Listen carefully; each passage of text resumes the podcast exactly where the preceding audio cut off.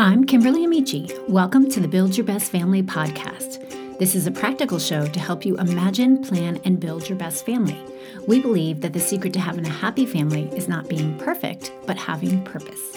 Each week, I'll be here sharing with you lessons I've learned, conversations I've had that will equip you to create new habits, challenge mindsets, and build relationships that will allow your family to thrive.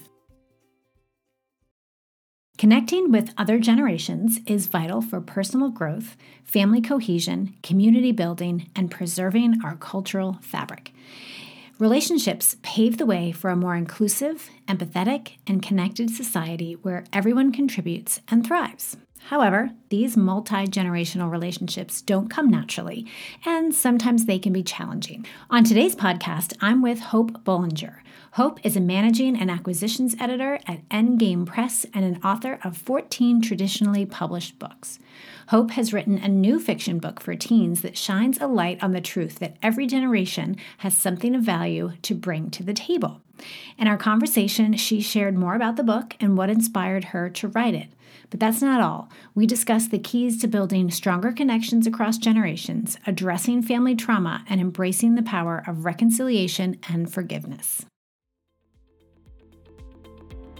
So last week, I promised that this week I would share more details about what I'm calling the Mom's Mastermind. So here it is. I'm opening this group up to a small group of women to make deep connections and to help one another make and stick to our goals for ourselves and for our families. It will be about 12 weeks of coaching calls and private connection opportunities in between sessions. There'll be a little bit of homework involved, but I promise you it will have a big impact on moving you from where you are to where you want to be. Now, the interest form is still open, so head over to www.buildyourbestfamily.com forward slash mom mastermind to fill it out. And then over the next few weeks, watch for more details in your inbox and on upcoming episodes of the podcast. That's www.buildyourbestfamily.com forward slash mom mastermind. I'll include the link in the show notes.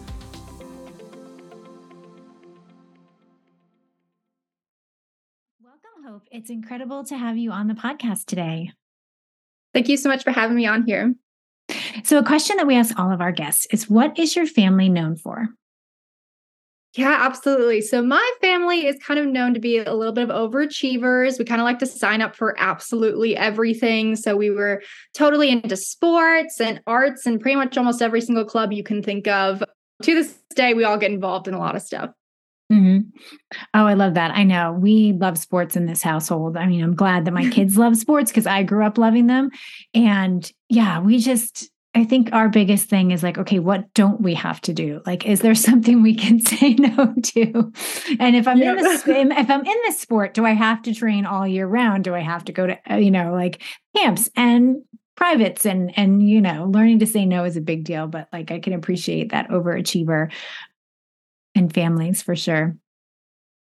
All right. Sure. So today you're here to talk about your new book. It's called A Country of Their Own. Now, it was written for teen readers and it deals with themes of family trauma, generational gaps, and ageism. So these are some pretty heavy themes for anybody, let alone teenagers. So let's talk about what inspired you to write this book. Yeah, so the inspiration for this book came from a number of different avenues. What initially had sparked the idea was actually this photo series called Reflections of the Past, where in which elderly people look in the mirror and see younger versions of themselves. Mm. And so I hmm. kind of wanted to see what would that look like if generations came together and listened to one another. But the catalyst for this book actually came when my grandma had passed away. My grandma actually was one of the first people to encourage me when I was jumping into the world of publishing. She ran a bookstore back in the day, always threw her whole heart into everything that she did, was dancing it well into her 80s. And so I wanted to write a book that really honored different generations and honored her. So that was kind of the idea behind a book that would tackle all those different themes. Mm-hmm, mm-hmm. I love that. I know that when I became an adult, I think I might have had one one child already by that time, but it was really the first time I ever sat down with my grandmother and asked her questions and heard her story about how she met my grandfather and you know they met when she they were 15 and then he went into the military. I'm like, I didn't know any of this, right? And so it, it, I was kind of sad that it took me so long to hear her story and to see her as a person who mm-hmm. was my age and who had a young family and who had struggles. And so I love this idea of helping young readers like learn about the generations that are before us, especially those so close with us. So I'm excited to hear more about this book for sure. Yeah, absolutely. So, can you share? Let's start off by sharing some practical steps about what we just talked about bridging this generational divides and having this intergenerational understanding and relationship. So, yeah, what are some absolutely. of those steps? I, yeah. Yeah, I have like three different ones we can definitely touch on. And I will say, you know, obviously there aren't a whole lot of books that are kind of on this, and it tends to be a very heated topic in terms of generational misunderstandings. Really? So I think it can kind of boil down to three things because I feel like every single generation can often be at odds with one another and mm. misconstrue what the other feels about them and kind of how they perceive one another. So I think the first thing every single generation should do when interacting with other generations is the assumption of goodwill that mm-hmm. no generation is kind of out to get you, that we all generally want goodwill for one another. That's usually the first step is just to assume goodwill on the part and not have any prior assumptions about a certain generation. Second thing, like you kind of had mentioned, listening to stories and listening to one another, hearing not only stories, but also ways in which people just aren't feeling heard or aren't feeling seen is really, really important. And, you know, kind of really understanding that no one is really exaggerating when they express that they feel unseen or unheard in some in some way. And so after you have achieved good assumption of goodwill and listening to one another. I know I had a third step. I think it is evading me right now.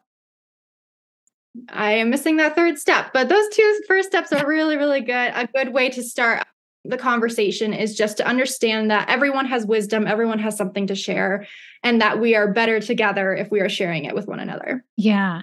And I think this it's key to understand, and this isn't always something that we can come up with, it's something we need to learn, is that the generations before us, and correct me if I'm wrong, went through certain things, and that's why they are the way they are. And until we have an understanding of what they went through, we have no idea why they make the decisions they make, see the world the way they see it.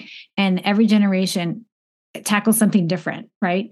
And so I, I think an understanding of that is really important, like just the knowledge of what what it was like for me growing up is drastically different than what it's like for my kids. And so i'm going to have more, have different fears than they have. I'm going to have different values or even different like mindsets on how i see money and how i see relationships and how i see people.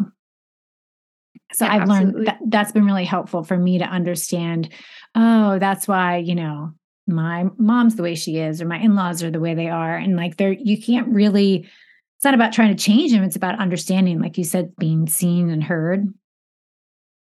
Yeah. Yeah i would definitely agree. I think there's just something so important about hearing stories and like you had mentioned when you finally sat down with your grandma and heard the stories it just made someone a whole lot more human. My grandpa had done something similar. He had basically written down a biography of his you know of his childhood and everything. I because i could better understand that great depression era mm-hmm. going into world war ii era i could better understand him yeah kind of the way he operated so there is just something really really powerful about stories mm-hmm.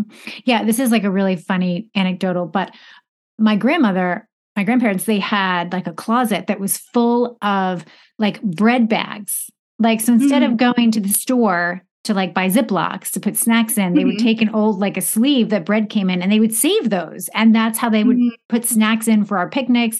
And they had like every container, every jar. Like they would, like, mm-hmm. for example, the yogurt container. Like that was like, that's how they accumulated Tupperware or whatever we call it today, the Ziploc container bags, like storage containers that's because they lived through the depression and that's what that's what they mm-hmm. did and that's what they had to do and so for me that was so funny as a child but oh my gosh, makes sense, save money, works, like, and and that's mm-hmm. just the way they I don't want to say grew up because they were, I think, adults at the time, but still, it's like, oh, now I get it. Like, this isn't some silly thing that old people do. Like, this is real.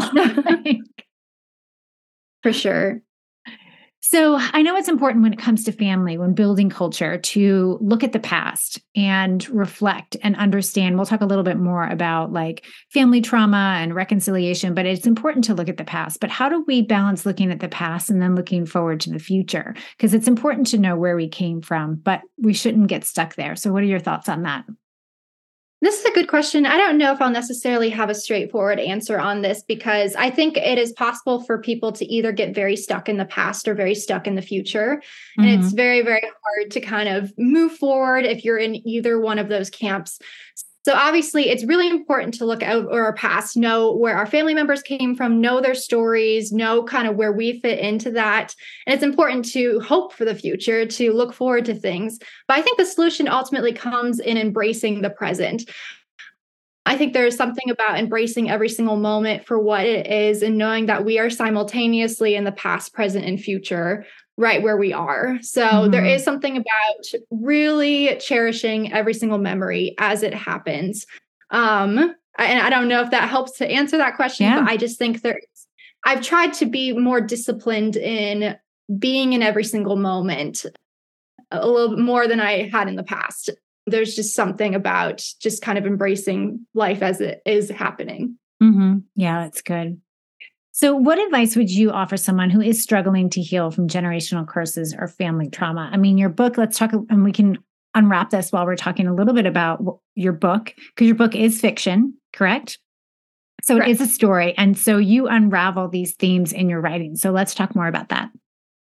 Yeah. And I, you know, I don't always know if there's like a one clear solution to this because I think trauma looks different for every single person. I have a family member who is actually in grief counseling. That's the, that's the area that she works in. And so she can probably tell you that every single client she works with is going to have different ways that they tackle this. So, in terms of generational trauma and family past issues, I can kind of unravel what happens in the book and then I guess how I have personally tackled that in my own life. Yeah. So, every single character in the book does have different past trauma they're working through, but kind of the two main characters are two teens are especially dealing with it, especially when it comes to relationships, because neither of them really had good parenting, good relationships modeled for them.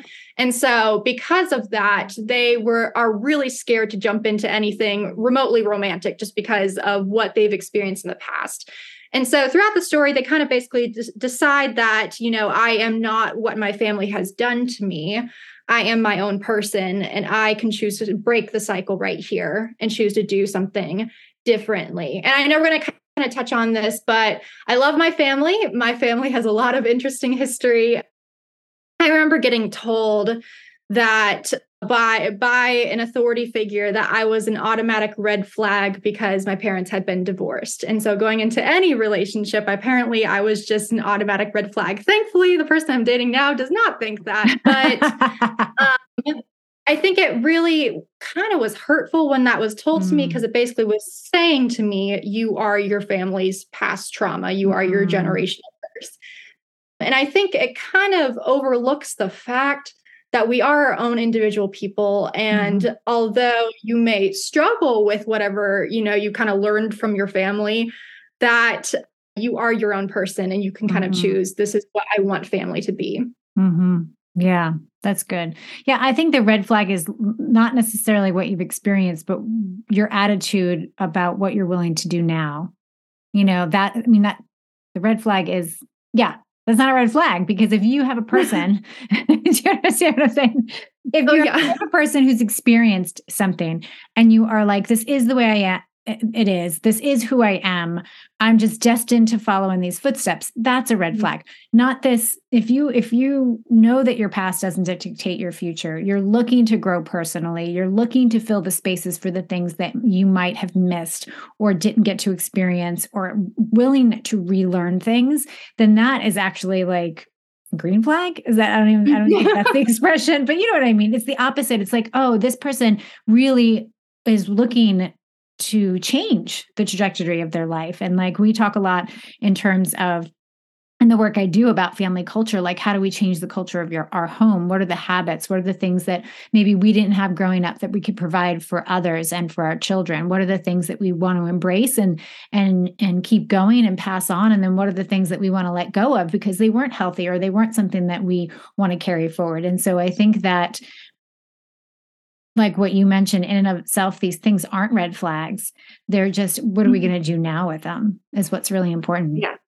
yeah yeah, absolutely. And it's really important just to learn. I think that's mm-hmm. that's the beauty is also kind of knowing, especially in my own life, I think my parents did the best that they could with the tools that they had. Mm-hmm. They had also experienced their own past trauma with their own families. So seeing them kind of come into reconciliation with one another that you know, we are so you know we make mistakes but moving forward they can give me advice to this is what i would prefer to do differently this is how mm-hmm. i would have mm-hmm. done it differently and i can apply mm-hmm. that too there's yeah. something to learn because you know some people have said well you know your parents marriage failed so there's nothing to learn from them but i really think you can learn from everyone whether yeah. or not the marriage succeeded or not yeah i would agree for sure so can you share with us a little bit more about the plot of your book and the characters involved yeah, you got it. So the story is about two teens. We have an old soul named Priscilla and more of a trendy TikTok influencer named Carter. And they are both forced to do community service during the summer in Florida. They're doing community service at a nursing home. But something they don't anticipate is that even though all the residents are 80 or 90 something years old, that they all look like teenagers. So it is up to these two teenagers not only to meet and learn the wisdom from various residents, but also to try to help two of them to fall in love since there are sparks between two of those residents. So it's all about generations listening to one another, about generational gaps and family trauma and healing that takes place in the midst of it all. Oh, I kind of love that. That's like the perfect formula that like forced to be in a situation you wouldn't put yourself in and then you learn, grow and have an adventure along the way. That's that's great.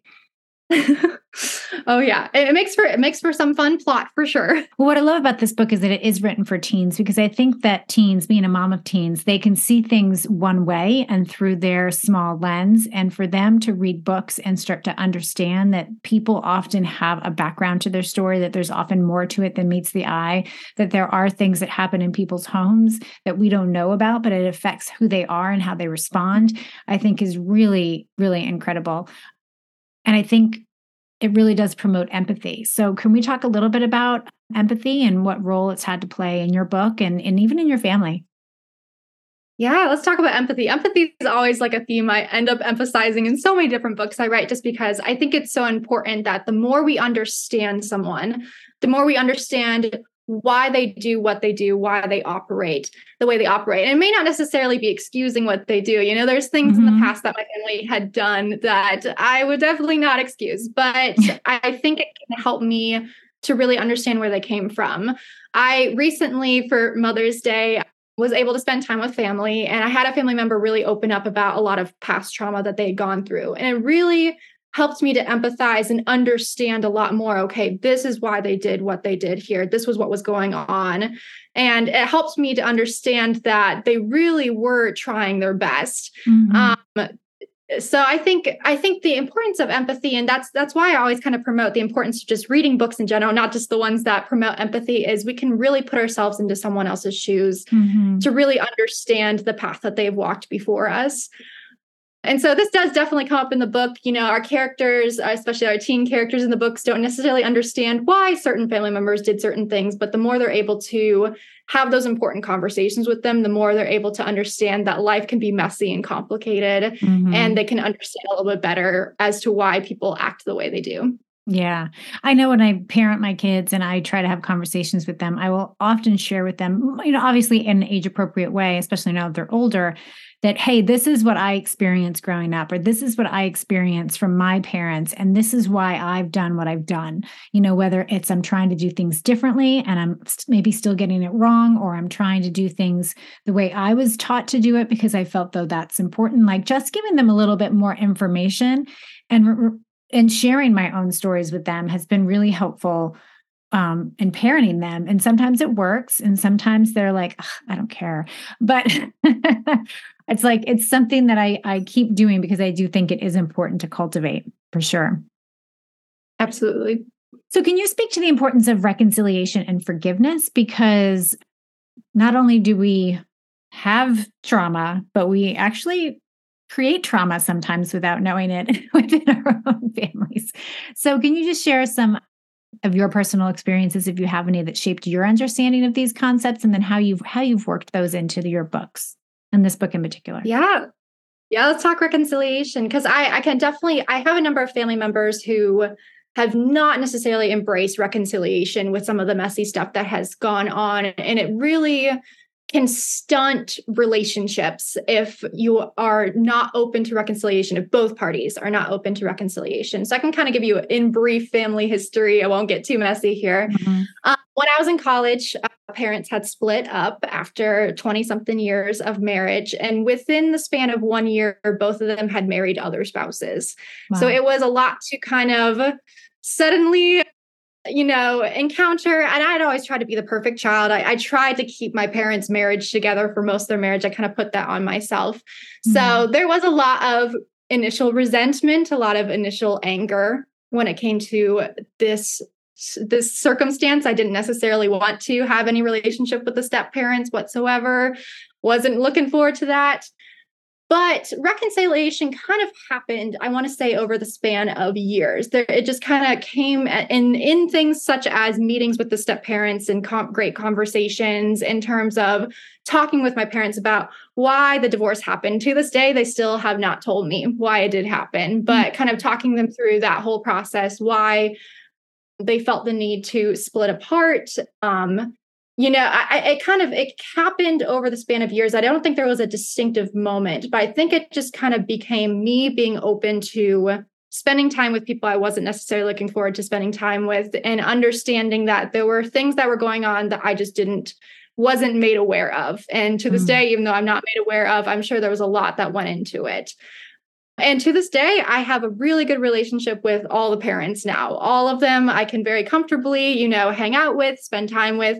But I think it just came down to me being willing to have these conversations because we have some family members who are not as open and not as willing. And I've seen that it has strained certain relationships over the years. So reconciliation can be a messy topic because every single family situation is different. You know, some of the things that have happened may be a little bit more extreme than my personal example, but I think I am really happy that I was open to mending a lot of these relationships and being open to new ones too. Mm-hmm. Yeah, and and I like that. I should say it's inspiring that you were open to reconciliation even when you're still not given all the details. Because I think sometimes we think I need to know everything and then I can decide. But at some point, we have to make a decision and say, I'm I don't need to know everything. I'm going to move forward in this in a healthy way and I'm not I'm going to let these things go. I mean, that's yeah, that's absolutely. difficult for sure. All right, so what encouragement do you have for our listeners who are navigating difficult or traumatic experiences but want to have hope? Like how can we sort of hold the tension between the two and yeah, work towards um, a healthy perspective and a healthy family outlook? Yeah. And, uh, you know, I never want to kind of give a, you know, pithy sort of phrase when it comes to this sort of stuff because trauma is different for everyone. And sorry if you end up hearing some of my no, cats in the back. That's good. It's a great um, reminder. They're, they're very vocal. They're excited to be on this thing too. But I, I think that there is something about reconciling the things that have happened to you, acknowledging this is the hurt that they have caused. Um, mm-hmm. This is the, this is how it affected me personally but also coming to the realization that I am not what people have done to me and I can choose what I'm going to do moving forward from here on out, whatever that looks like. And so that would be kind of the encouragement. Something I also encourage people to do is to journal. That's something I have done. And whenever I am experiencing some more tumultuous things, I tend to look back and see how far I've come and to know that I am growing, I am changing, I'm becoming the person I'm excited to become. So know that it's okay to simultaneously at, at the same time rec- recognize the trauma you've gone through, but also mo- make steps moving forward toward healing. Mm-hmm. Oh, I love that. That's great. All right, so this is this has been incredible, and I think this is going to be a fantastic research for teenagers who need to understand what we've been talking about, who need to understand that that that uh, life isn't as simple as they think it is. And so I'm really excited about this book and I'm excited for our listeners to get their hands on it. So thank you so much for being with us today. Thanks so much for having me. You can find Hope on hopebolinger.com. She's on Facebook, Twitter, Pinterest, and Instagram as Hope Bolinger. I'll link to that, plus where you can find her new book in the show notes. I hope you've enjoyed the show. If so, I'd like to ask a favor. Can you head over to iTunes and leave us a review? Besides sharing this podcast with your friends, leaving a review is one of the most effective ways that you can support us and help get the word out about the incredible resources we have to offer. I'm passionate about helping families thrive, and your reviews help families find us. Remember, family culture isn't about perfect, it's about purpose.